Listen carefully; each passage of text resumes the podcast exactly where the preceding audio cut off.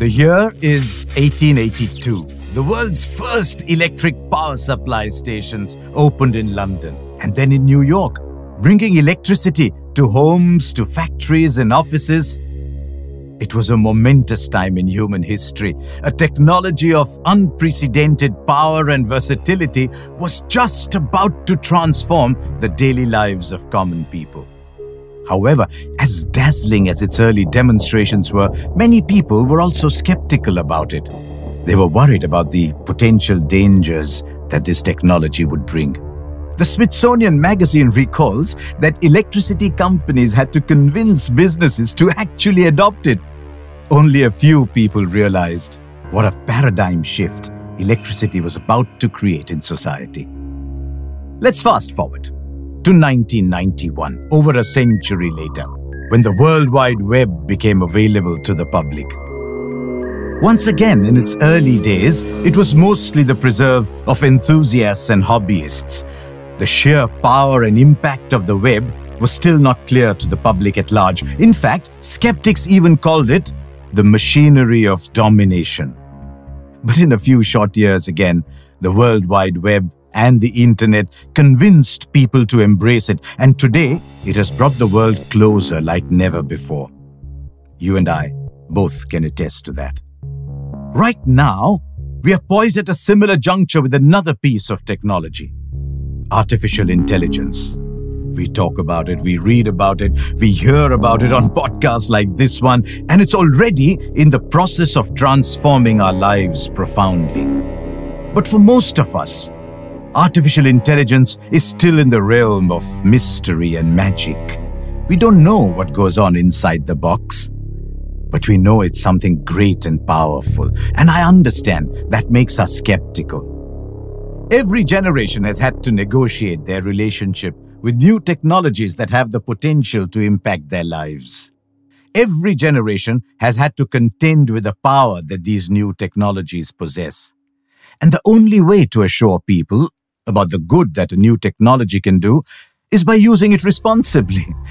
Which is why I thought in this last episode of this season, we ought to look at how AI can be deployed responsibly. I mean, how can AI be used in a way that maximizes the benefit to all of us while minimizing any possible harm? How can practitioners of AI ensure that they are innovating with integrity? From ATS Studio and Microsoft India, this is Paradigm Shift Stories of Innovation Shaped by Intelligence. I'm Harsha Bhogle. So responsible innovation really rejects the false duality that you can either make money or do good. and, and, I personally deeply believe that responsible innovation is, is needed more than ever in today's world. This is Jean-Philippe Courtois, the Executive Vice President and President National Transformation Partnerships at Microsoft. Courtois has spent nearly four decades at Microsoft. It contradicts the, uh, you know, the, the old Milton Friedman philosophy we, that used to say that the sole purpose of corporation is to maximize shareholder value. And instead, what it does, responsible, a responsible company, responsible innovation, is about embracing the belief that the very best companies are only going to be created at the intersection of financial and societal return. Now, isn't that a powerful idea? You need to anchor your company day one as you start in the real sense of mission. As you have that mission, you also want to make sure you, you complement the mission with some core values and principles. You know, I think in our case, we decided to make sure that as we realize our mission, we want to realize that mission, but really landing it uh, across four principles. The first one is to, to drive an inclusive economic opportunity so that that additional GDP growth we are talking about, as you know, there's data points saying that today tech really drives up to 5% of the GDP uh, spend in the world, and it, it will go, and it will, it's going to grow actually up to 10% by 2030. Well, better be an inclusive economic opportunity, not just for for those, the, the nations, the communities that are the most, but really for all. In India, the IT industry already contributes 8% of the GDP. One can only imagine how this is going to grow by 2030, and that makes it imperative to make sure that benefits from this growth are inclusive. Two, it's about earning trust. I'm sure we'll come back to that later. Uh, super critical, of course, if you're a tech company. Third is protecting fun- fundamental rights for people. And fourth, building a sustainable future. And so as we do that, I think from inception of any company, you know, uh, you know, moving away just from Microsoft, you got to anchor your company with a few core principles, with a mission, and then really have that uh, development of a of a common consciousness with your team, your your developers, your product team, your customer success teams, uh, whatever are the roles in your company, to truly, truly think through the way you apply your core principles in the way you design technology. So that's a good starting point, isn't it? To have a few core principles with a mission and build a consensus among your team towards achieving those principles. Let's get specific to AI in particular. As you've heard over the course of this podcast, AI covers a range of technologies that are essentially trying to make the ability of machines to see, hear, understand, evaluate, and respond to inputs at a scale and speed that we've never seen before. And so, like I said at the start of this episode, naturally, something so powerful and enigmatic can elicit a fear of the unknown. Often the question asked is Is AI going to take over the world? So, actually, you know, the, the, uh, this, this is a question I get asked many times, right? By family, friends, everybody asks, you know, is AI going to take over? You know it is is it going to just control all our lives? You know is it going to uh, you know like the terminator movie you know is ai going to just take over right? Can that be the bad thing that can happen to ai right? This is Sriram Rajamani distinguished scientist and managing director at Microsoft Research India. Sriram leads Microsoft Research's lab in India and oversees the cutting edge work that is being done there, including in the field of AI. Rajamani doesn't think the real concern is whether AI will take over the world. Actually, you know, I'm a very realist, right? Because I understand technology. I don't see that happening anytime now.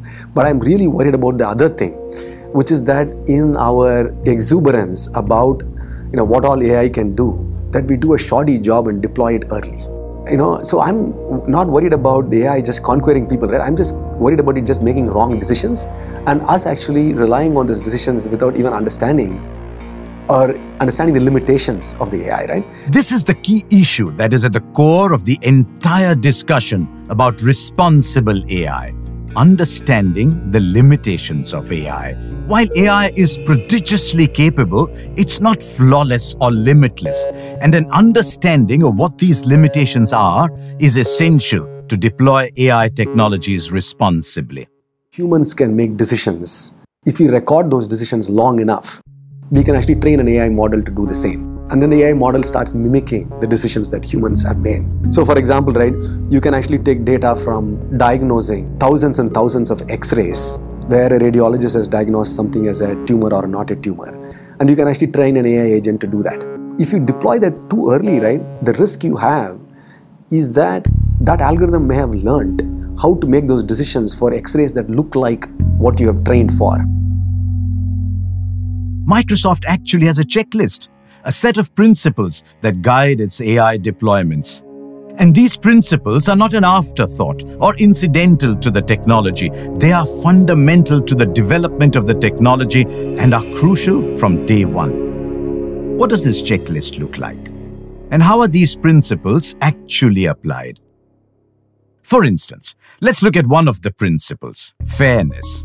This principle basically wants companies to ensure that AI models do not discriminate across categories of people in its operation.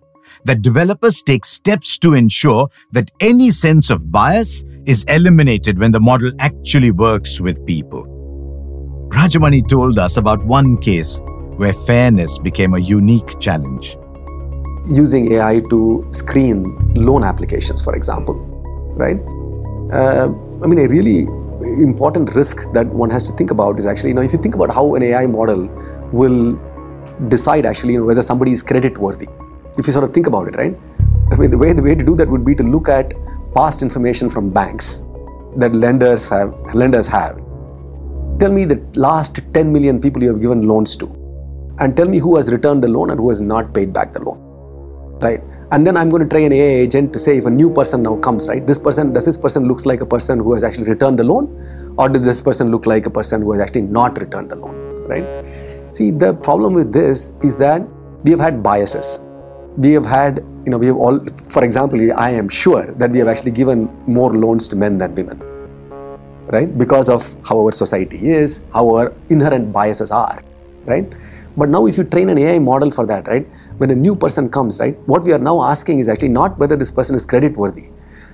We are asking the question Does this person look like the other people whom we have given successfully loans in the past? Maybe this person is a woman.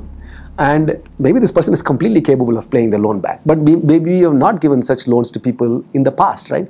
So this is actually goes to fairness, right? It's great that AI has some incredible solutions to some of our pressing problems. But like in the case of loan apps that Rajamani told us about, what if AI comes up with an outcome that is not optimum? For example, take this situation that the insurance company ICICI Lombard experienced. Like most insurance companies, ICICI Lombard has something called a break in inspection. That is, before agreeing to insure your car, they need to check if there is any pre existing damage. If there are no damages, then the company accordingly processes your insurance application.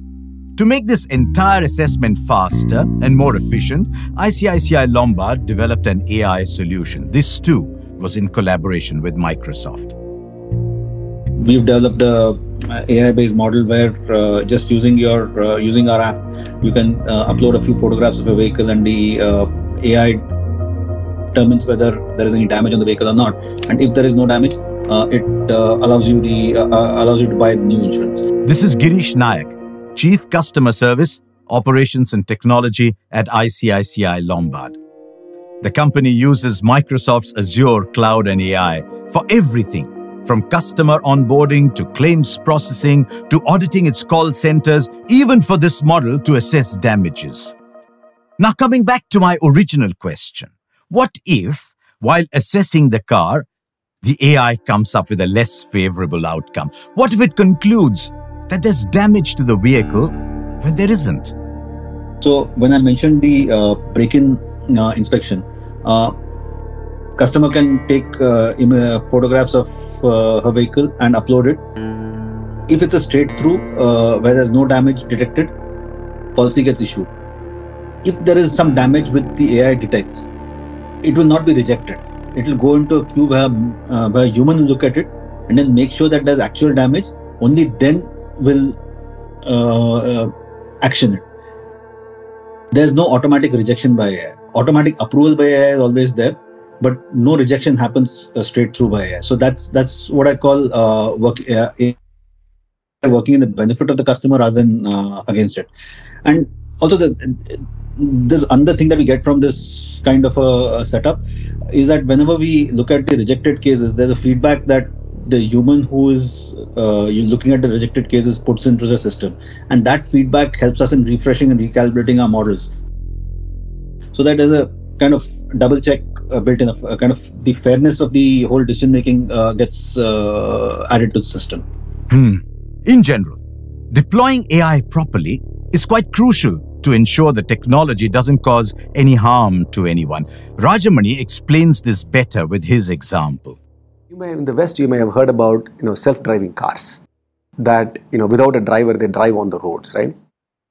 You know here we have a researcher who worked on how can this kind of computer vision technology work in India, right? And his conclusion, which I think is the right one, is actually even if there is a driver, AI can actually help make the driving safer, right? Um, uh, and it actually makes more sense to me because unlike the Western roads, right, the way our roads are structured and the way our traffic, you know, one day I was driving by uh, Bellary Road and there's a horse galloping by my side. I don't think any AI model can actually account for that, right? There's going to be cows, there's going to be so many things. I mean, it's so unpredictable what you can encounter in a road today. It's very unlikely that, you know, a self-driving car is going to work in India, right? So what this guy did was that he actually put in a camera and he observes the driver driving and he also observes actually the field of view, looks at the sensors and the AI assesses whether the driver is driving safely. Rajamani is referring to HAMS, HAMS is short for Harnessing Automobiles for Safety, a technology developed at Microsoft's lab in Bengaluru. HAMS uses a smartphone's cameras and its other sensors to evaluate how a driver is driving and give them actionable feedback. Right, so here actually we have human and the AI is actually giving actually hints to the human as to whether the human is driving properly, whether it can watch whether you know you are talking on your cell phone, whether you are tired, whether you are actually looking at the mirrors before turning and all of that. That all that AI can do. And it turns out that that system that we built called HAMS, right, is now being used in many RTOs in India to do automated driver licensing test, right? To actually uh, check whether a person has learned driving skills before we give them license, right? Fascinating, no? But till now, the problems you've heard about are all those that we've been able to anticipate in advance and plan for. What about problems that we have no idea about? Currently, we're still analyzing and looking at the technology through known prisms. However, something like AI is so vast and all encompassing that we may not always know the kind of problems we should even expect which means that we need to add another layer in our innovation the need to proceed with these technologies in a measured, cautious, step by step manner. You know, if you look at actually how most people are using medical assistance in AI, right, to even diagnose tumors or things like that, the AI actually points to regions of the MRI or the X ray or something, and it actually gives information and then but a doctor looks at all of them and actually makes those decisions right? So i think most people the way they use this actually they use ai as a productivity boost for a human to make decisions right? And then after enough experience with such a system right people now say that oh under these circumstances i've now been working with this using the system for one year two years. I'm automatically saying yes to all of these things right? Then they sort of turn it on. So this is how you know people have been uh, using these systems right now, the way one has to think about the unknown is that you need to have constant monitoring of these kinds of systems to see there has to be audit of how these systems did in the past one month, two months, and so on to see you know even though these decisions are automated right someone has to just humans have to just monitor them constantly know that actually that certain things are happening and you know that kind of engineering process has to be in place. Mm, right so we've gone over the many aspects of responsible AI so far, but they've mostly been about deploying the technology in the right manner and then closely monitoring it after. But responsible innovation also extends in another direction, and that is the very foundation of a business. Today, there's a fundamentally new way of doing business where social benefit is at the forefront of the enterprise's core business model. We spoke to one such business, a startup in Bengaluru called FluxGen. FluxGen helps industries and commercial facilities reduce their water consumption. I realized that uh, the all the problems that we are facing in this world is because of something called as tragedy of commons. Uh, trying to take a, uh, personal growth or personal selfish motives taking over the societal benefits at large. This is Ganesh Shankar, founder of FluxGen. Ganesh has been passionate about environmental issues from a very young age. So, what I realized then when I grew up is that the lakes around Bangalore all disappeared to become localities. So now you are supposed to take water all the way from 120 kilometers from Kaveri. That is because we actually made these lakes as buildings, right? Now, is it possible to build lakes again in Bangalore? May not be possible. You can't actually really construct lakes, or for hmm. that matter, any water catchment is a huge civil engineering effort. What can I do as an engineer? What can I do as a person who's uh, trained in technology and uh, science to realize that this is water that is getting wasted, which can be saved? Instead of you constructing a lot of lakes, which is not possible anyway, can you save that water wastage and ensure that you save equivalent to hundreds of lakes? That's an ambitious mission, but that is precisely what FluxGen does. FluxGen deploys a solution that uses data from IoT enabled water flow meters, water level sensors, pressure sensors, and various other sensors in the water infrastructure to identify leakage, wastage, excessive usage, and reduces the water consumption in an establishment by up to 30%. It then uses Microsoft Azure and artificial intelligence models to analyze the data from these sensors and to give clients valuable real time advice on where and how they can reap water savings in their operations. In fact, FluxGen solutions have been implemented in establishments as varied as dairy farms and hotels.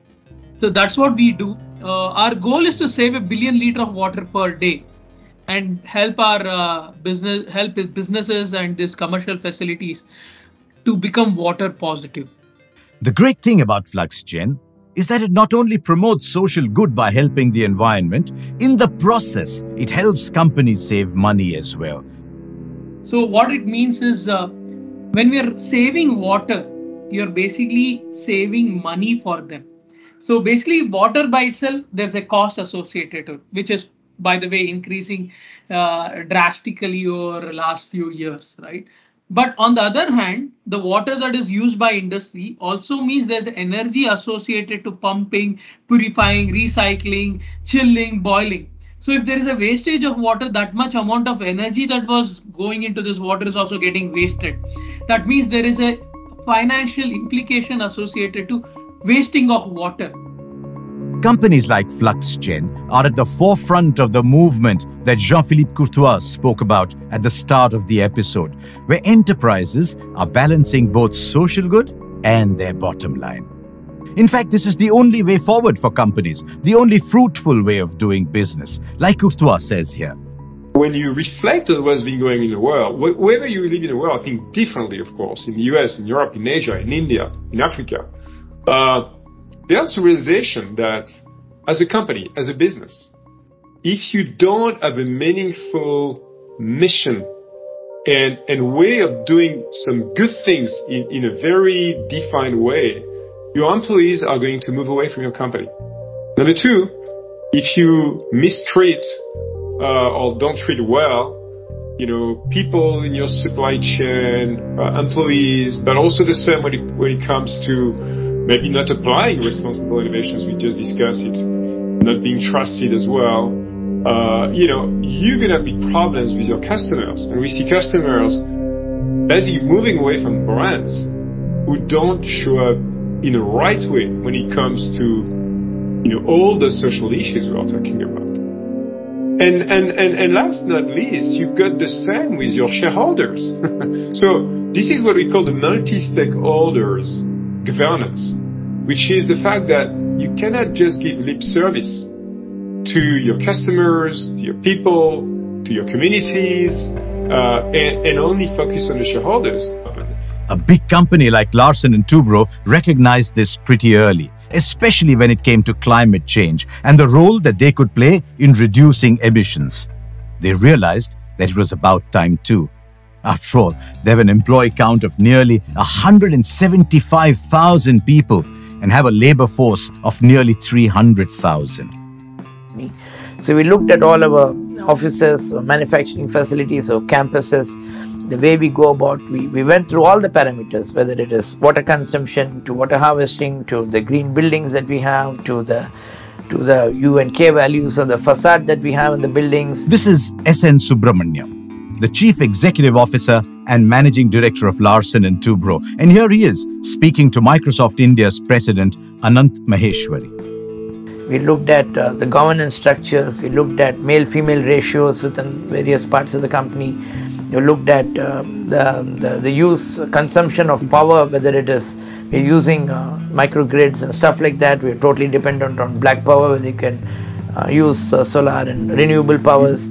So a team at L&T made a detailed assessment of all these factors and then drew up a plan and put dates and names alongside concrete deliverables. And therefore we have put uh, action by, date by, on various people on all these aspects. And there's a clear roadmap up to 2040 when we believe we would be more or less a, a carbon neutral and a, a zero water uh, discharge company. Isn't it heartening to see that companies are actively thinking about this, about being responsible stakeholders of this planet, of giving back to the place that lets them flourish? Right, this deliberation on responsible innovation is an ongoing one and will have to be continued as more and more companies do their bit in both detecting the ethical conundrums that new technologies throw up and then finding sustainable ways to address those issues.